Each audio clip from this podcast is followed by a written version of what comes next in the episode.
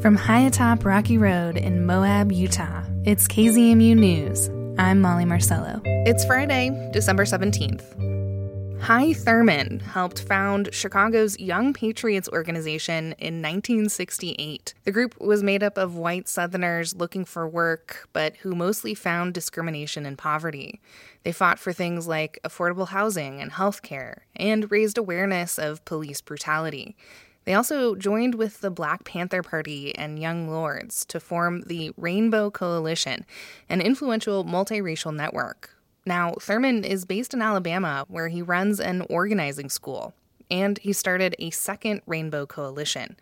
KZMU's Justin Higginbottom interviewed Thurman about his life and lessons learned from organizing.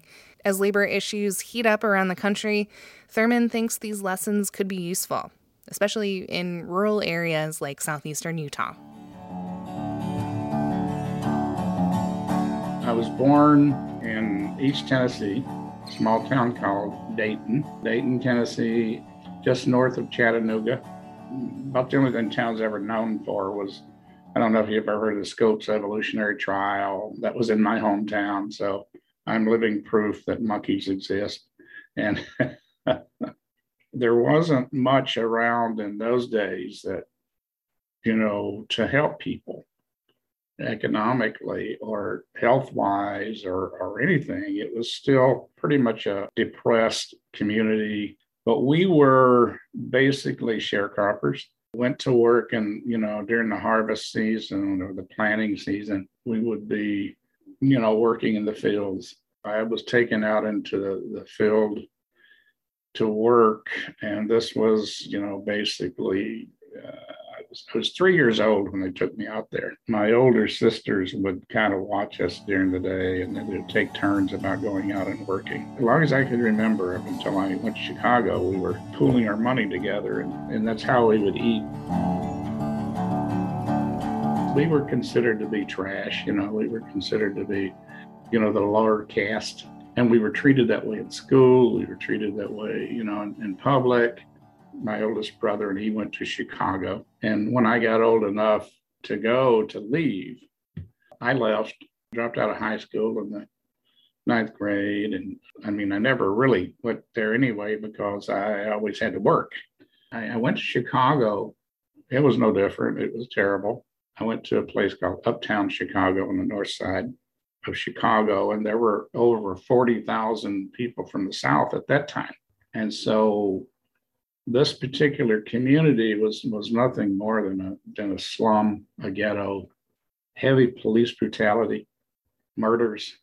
And they're living in these, just a slum buildings. I remember children being bitten by rats, and there were a lot of disease, and there were no services for people at all. The Uptown community had a unemployment rate of 47%.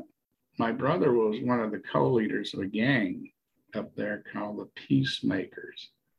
He had gotten away from the gang and started hanging out somewhat with some Student for Democratic Society organizers that came into the community. They came into the community to try to get jobs and set up Jobs or Income Now union, which they found out very quickly that jobs are only part of the problem. The other brutality, the slum living conditions, the health, needs, welfare, some of them that were more radical started hanging out with people and eventually got the community to do a march on the local police station for brutality and murder because several of the Peacemakers, people in the community had been, just shot down by the cops. And I wish I could say that this is not true, but it's all true. We were from the South, we were raised in a racist environment. It was in us, but there were a small group of us who said, yeah, but we're anti-racist. We don't like what's going on because everything in the Black community or the brown community, the poor community is happening here. So why can't we do something about it in our community? We started as a group of young people. I was 17 when I started just organizing the community, getting together, going to meetings. And, we didn't have a childhood. we didn't have an idea of what childhood was. We had to grow up very fast. We had to grow up very fast in the, in the South, and we had to grow up very fast on the street. So I'm not glorifying any of this. It was just our life where we were put at in history. So we decided we would, we'd stand up and fight and do what we could. As a youth group, we took over a lot of the city's meetings and had to do with our community and urban renewal, which was, we just termed as poor people's removal, because Mayor Daley's tactic to change a community, and he wanted to get rid of all the poor people, was to put an institution in those communities. In Uptown, he wanted to put in a community college, and that community college would displace the majority of the Southern people where they lived. And so we got together with other organizations, and it wasn't only the Patriots, but we pushed it, was what was called the People's Village. And we developed an alternative where this college was going to go.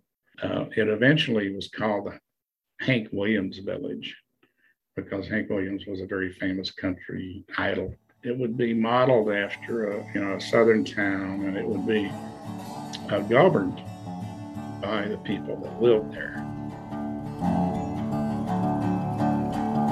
And it was called the greatest housing plan that never was, because the city shut us out. At one point in how we got involved with the Rainbow Coalition, with Fred Hampton and the Black Panthers and the Young Lords, we always liked what the Panthers were doing, and actually we were modeling a lot of our stuff after the Panthers, but we didn't really know any of them. We went to a meeting in which we were trying to raise money for funds for, to help out the community. But, we didn't know that the Panthers were going to be there, and the Panthers didn't know we were going to be there.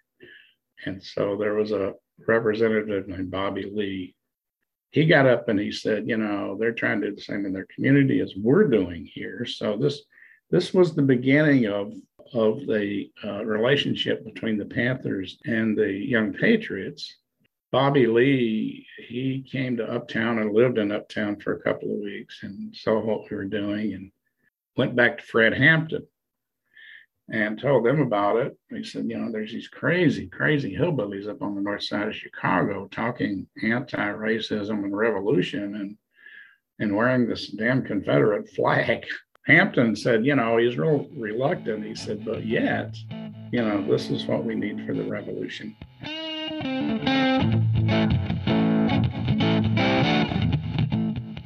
Started at that point organizing together, and then the Young Lords, which was Hispanic gang turned political, had become a part, we'd all become a part of the Rainbow Coalition. So the original Rainbow Coalition was the Panthers, the Young Lords, and the Young Patriots.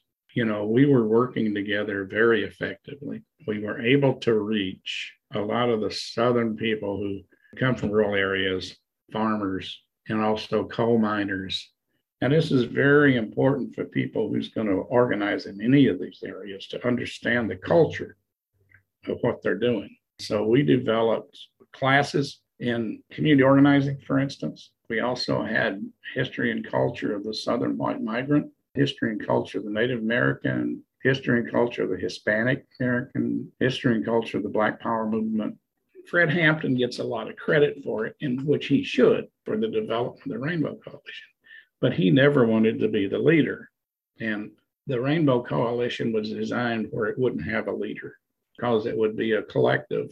And that's the way the Rainbow Coalition operated. And that's one of the areas that concerned Mayor Daley and J. Edgar Hoover. They wanted someone that they could pinpoint as the leader. And so they did identify, of course, Fred Hampton as the leader. And we knew how that ended up, because Fred Hampton was murdered 52 years ago this week.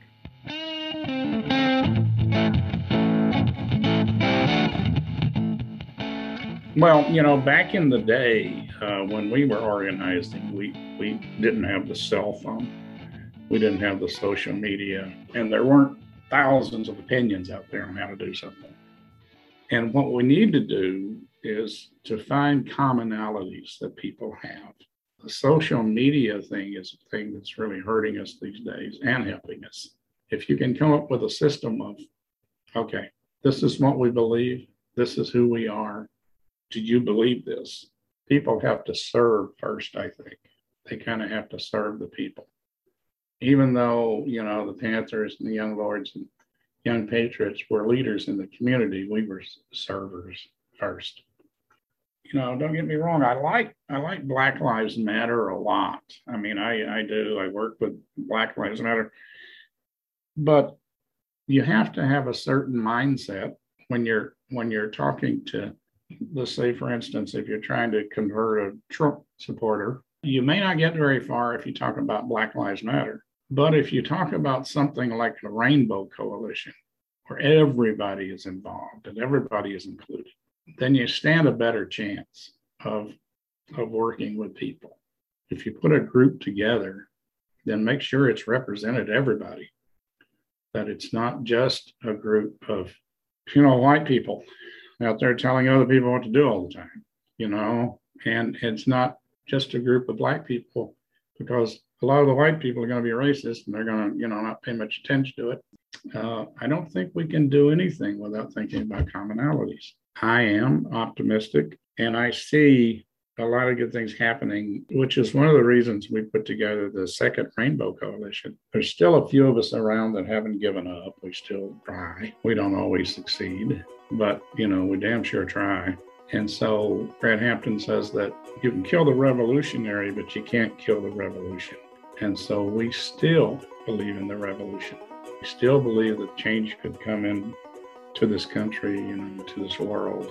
We have to try to be that change and get people to be the change, to be self-determined in their community.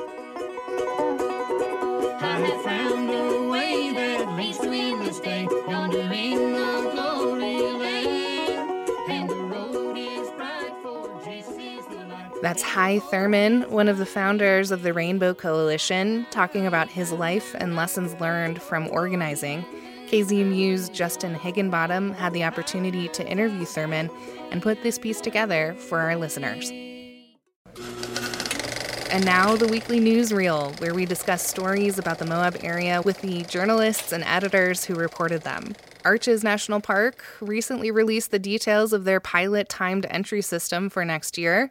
Doug McMurdo of the Times Independent has more. I'm sure everybody's heard by now that Arches is going to go to a timed entry, pilot timed entry system. They're going to test it from April to October. Mm-hmm. If you want to visit the park in April, you can start making your reservations in January. It's a pretty straightforward plan, but people who are interested in visiting the park, locals and out-of-towners alike, they need to read up on it, because you've got to register with, you have to make your reservation on recreation.gov. Mm-hmm. There will always be some leftover reservations for last-minute people who, you know, didn't plan a trip. They're more flying by the seat of their pants.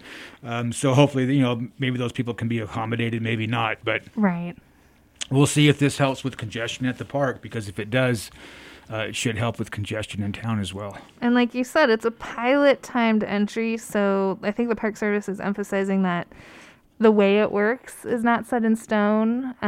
They can make adjustments to it. Right. And, you know, they are going to be collecting data throughout April through October when it's running. Yeah, and they did do quite a bit of public outreach ahead of time. Not mm-hmm. everybody's happy with it, but I think if you took a show of hands in Moab, most people would be very, would be raising their hands saying, yeah, we support this plan, you know, and we'll try anything. It's kind of wild from where we were, you know, just a few years ago when people said absolutely no to the reservation system, many local business owners, and now we're at a totally different spot. Right. Several years later. Right. I think it's really important to stress that the goal isn't to limit, reduce the number of visitors. It's just to spread them out mm-hmm. Throughout the day, throughout the week, so it's more manageable. And the benefits, if it works, are going to be pretty big, because everybody's going to have a much better experience at Arches. And they're going to have a better experience when they come to town and they don't have to wait 2 hours to eat. Take us somewhere else, Doug. Okay. In 2018, on Halloween night in 2018, there was a murder at the Walnut Lane trailer park that the city has since purchased. That man who was convicted, Omar Guerrero, he was convicted of murder and kidnapping charges, and he was sentenced by Judge Don Torgerson to a total of 32 years to life. Mm-hmm. He appealed, accusing the judge of making a mistake by allowing certain evidence to come in at trial, and he accused his defense attorney, Steve Russell, of ineffective assistance of counsel, which is a pretty typical complaint in these criminal appeals. And the Utah Court of Appeals found no merit whatsoever in any of his claims. I covered that trial from gavel to gavel, as they say, and the judge got it right, the prosecutor got it right, and the jury got it right. So this is good news for people who believe in law and order.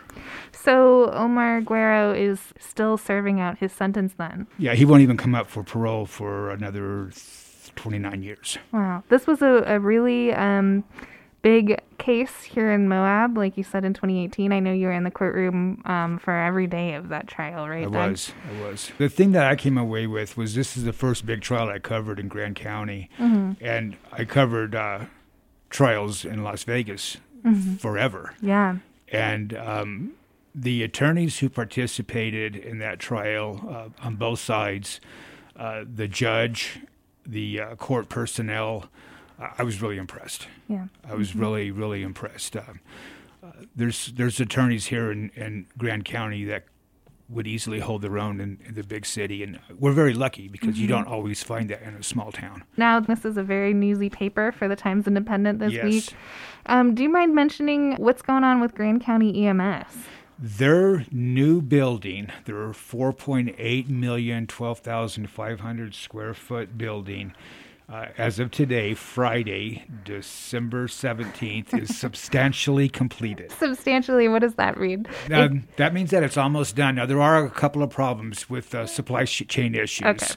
Okay. EMS Director Andy Smith told me that the big bay doors, if you look at the photo on the front page to the right, you can see a big sheet of plastic across the bay doors. Oh, I see.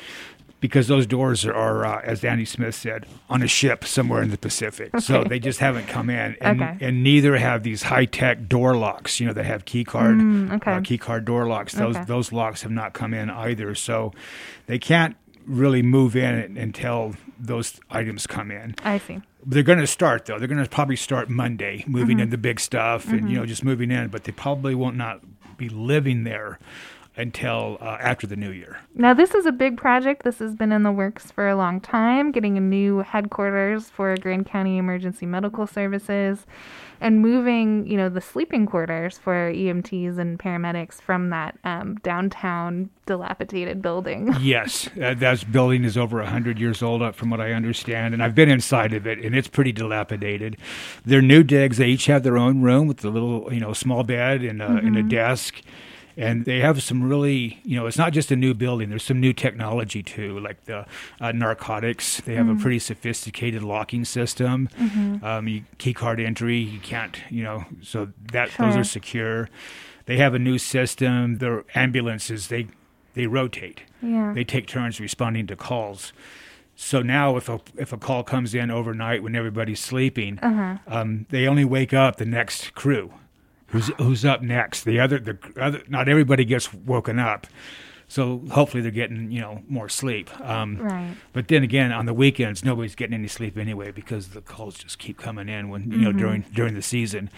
So that was pretty cool. They have a new contamination room, so they're not when they respond to, you know, really bad scenes, they're not spreading contaminants all over the building. They're not bringing them home. They can walk right into this room, get out of their clothes, get in the shower, get decontaminated, put on a fresh pair of scrubs. So they have a very relaxing environment in which to live compared to where they've been residing. I kind of joke in the story that they may not want to leave. It's kind of nice in there. Yeah, it is. And you know what? They deserve it because they They serve the community admirably. All of our first responders do.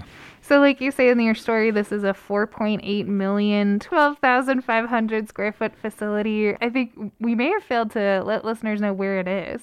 We did. And you know what? I left it out of the story. A reader called and I'm like, how did I leave that out? Right. It is where 100 North terminates up the hill on the other side of Center Street at the Rock Ridge. They share a parking lot, basically, with the Rock Ridge Senior Apartments. So EMS, they, of course, have their own special service district now, and I know that they did receive a loan to build this facility as well. They did.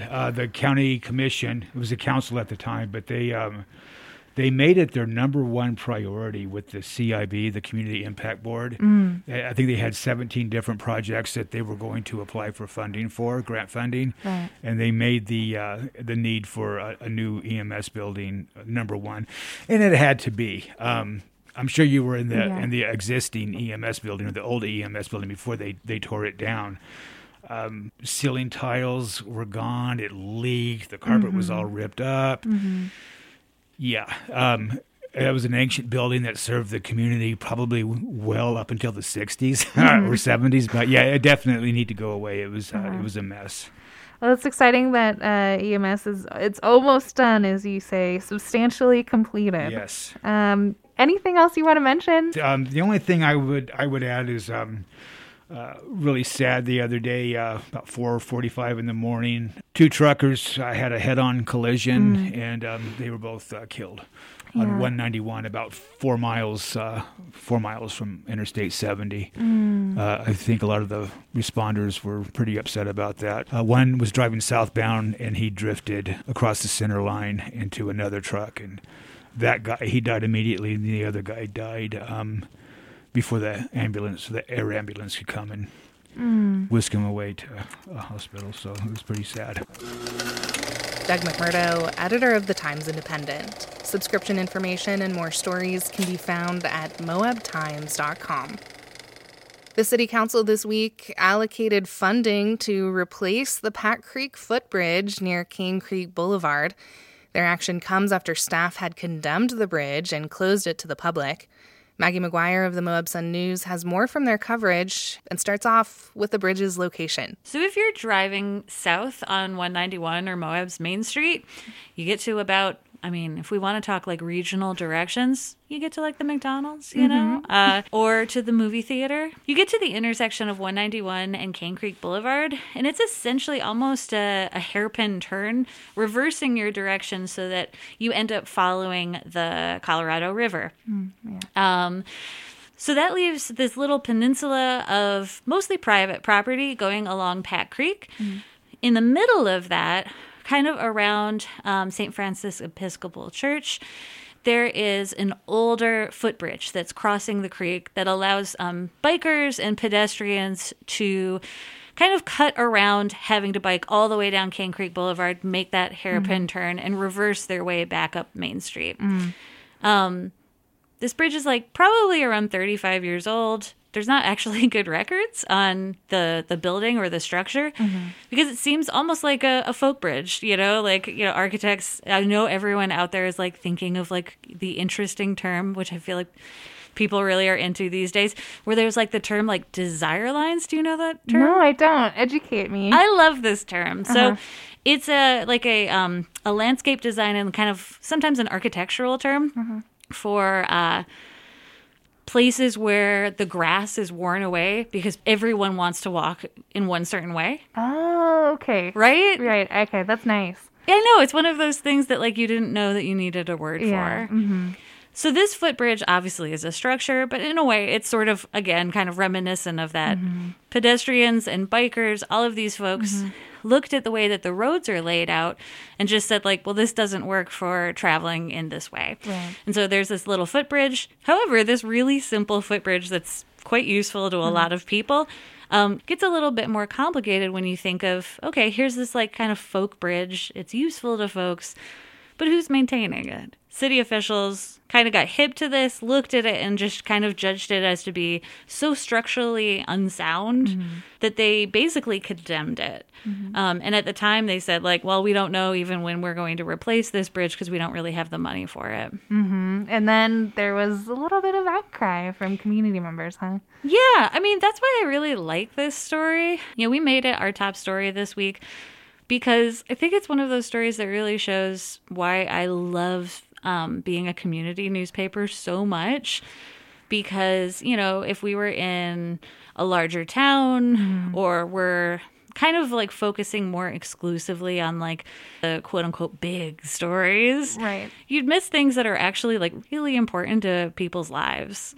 And so, yeah, tons of people who live or work in that area, or even just folks who are going from the city center, you know, out down Cane Creek Boulevard, you know, to the river. Basically, everyone kind of had this outpouring of their personal relationship with this footbridge. It's literally like a 5-foot bridge. It's very small. You would maybe even miss it if you weren't looking directly for it. Almost looks like, you know, like in a grandma's backyard, like a little piece of like landscaping, but it is like super essential. One of the women that our, you know, wonderful reporter Rachel Fixon talked to for the story pointed out that, like, not only is this like a convenience issue for people, you know, you're going down two major streets. So if you're walking or if you're on a bike, it actually is a little bit dangerous. You have to go through a major intersection, all of this. That being said, from the city's perspective, getting the bridge replaced or repaired is actually quite costly. I feel like maybe people would be a little surprised by that. You know, I was surprised when they threw out that estimation. You're right. It was quite costly. The figure is $300,000. Yeah, so in order to replace the bridge, they would have to, you know, do engineering. There would have to be, like, you know, specs drawn. Back when the bridge was built, who knows if someone did that? Question mark, you know? So now, you know, it would have to go through sort of this whole formal process. I think it's really fascinating, though, just how frustrated some of the council members got with how difficult the replacement of a fairly tiny and minor bridge was. I thought it was really interesting. Yeah, there were some comments. Councilmember Mike Duncan, for one, he had some fairly colorful comments to say during the meeting. Well, yeah, you know, there's always, when we look at a bureaucracy, there's always like judgment calls that, you know, we might make in our personal lives, and the whole sort of point of ordinances and bureaucracy is to sort of take that judgment out of it. But yeah, I think, you know, he might have had at least a... it was a good thing to kind of ground the conversation in when he pointed out, you know, if we're looking at this small bridge from a safety perspective and thinking like, okay, well, we're like condemning or restricting this bridge from public use because of safety issues. From Mike Duncan's perspective, he said, like, someone would really, really have to be a very unlucky person to be significantly injured. It is a very small bridge. Right now, Pack Creek is, you know, very low.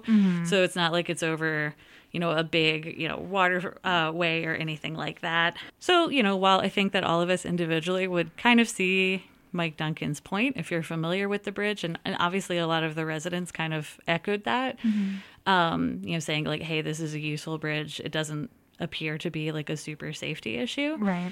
On the other hand, again, if we were to make this bridge today, you know, there would be a lot of changes, you know, also keeping in mind, you know, future flooding events, you know, the decking floats, the current railing is, you know, quote unquote too low, you know, it's not to sort of safety specs now. So like once you start looking at it, there's all of these problems. However, ultimately, it looks like the bridge itself will be replaced rather than, you know, repaired or just sort of condemned, and everyone has to figure it out by themselves. Everyone has to ford the creek. Ultimately, the council did hear from residents and voted 5-0 to approve a budget amendment setting aside $300,000 to replace the bridge. And they're also hoping that a grant comes through from, you know, sort of the state parks and rec department to mitigate some of that cost. So they put the money out there. I mean, it sounds like the bridge is still officially closed. Yeah. But people are using it. Well, yeah. I mean, I would speculate that it's mostly a liability issue at this point. Yeah. Again, from a pedestrian standpoint, you're like, yeah, I'm just going to go across this bridge. But if you were like the landowner mm-hmm. or the city mm-hmm. or, you know, someone else who theoretically, you know, could be held like legally responsible for that bridge, mm-hmm. you'd be feeling a lot different right now. True. Well, thanks, Maggie. Anything else to mention about this piece in the Moab Sun News? Just that, you know, I think our town rules, and I think it's a really interesting story. I just think it's really cool to keep the paper like grounded in the stuff that mm-hmm. people really care about, the stuff that like literally is happening in their backyard and on their commute. Mm. And speaking of, the Moab Sun News has a year in review coming up. Yeah, we do. So a new edition won't hit stands next week. You know, we take a week off. It's pretty crucial. You know, every year it kind of hurts my heart just because I'm like, but what if something happens? Mm-hmm. But you can always go to our website. It's just a way for our staff to be able to like fully like, you know, reconnect with our families, which I hope, you know, all of our listeners out there get a chance to do as well. But we return on New Year's Eve. Our edition will come out, and it's our year in review, which is our sort of annual look back at the top news stories, the like kind of interesting photos, and everything that happened in that weird year of 2021. Maggie McGuire, editor and publisher of the Moab Sun News. Subscription information and more stories can be found at moabsunnews.com. And that's the weekly newsreel, where we discuss stories about the Moab area with the journalists and editors who reported them. You can find the pieces mentioned today in the show notes of KZMU News on our website or wherever you get your podcasts. Thanks for tuning in and supporting KZMU, Moab Community Radio.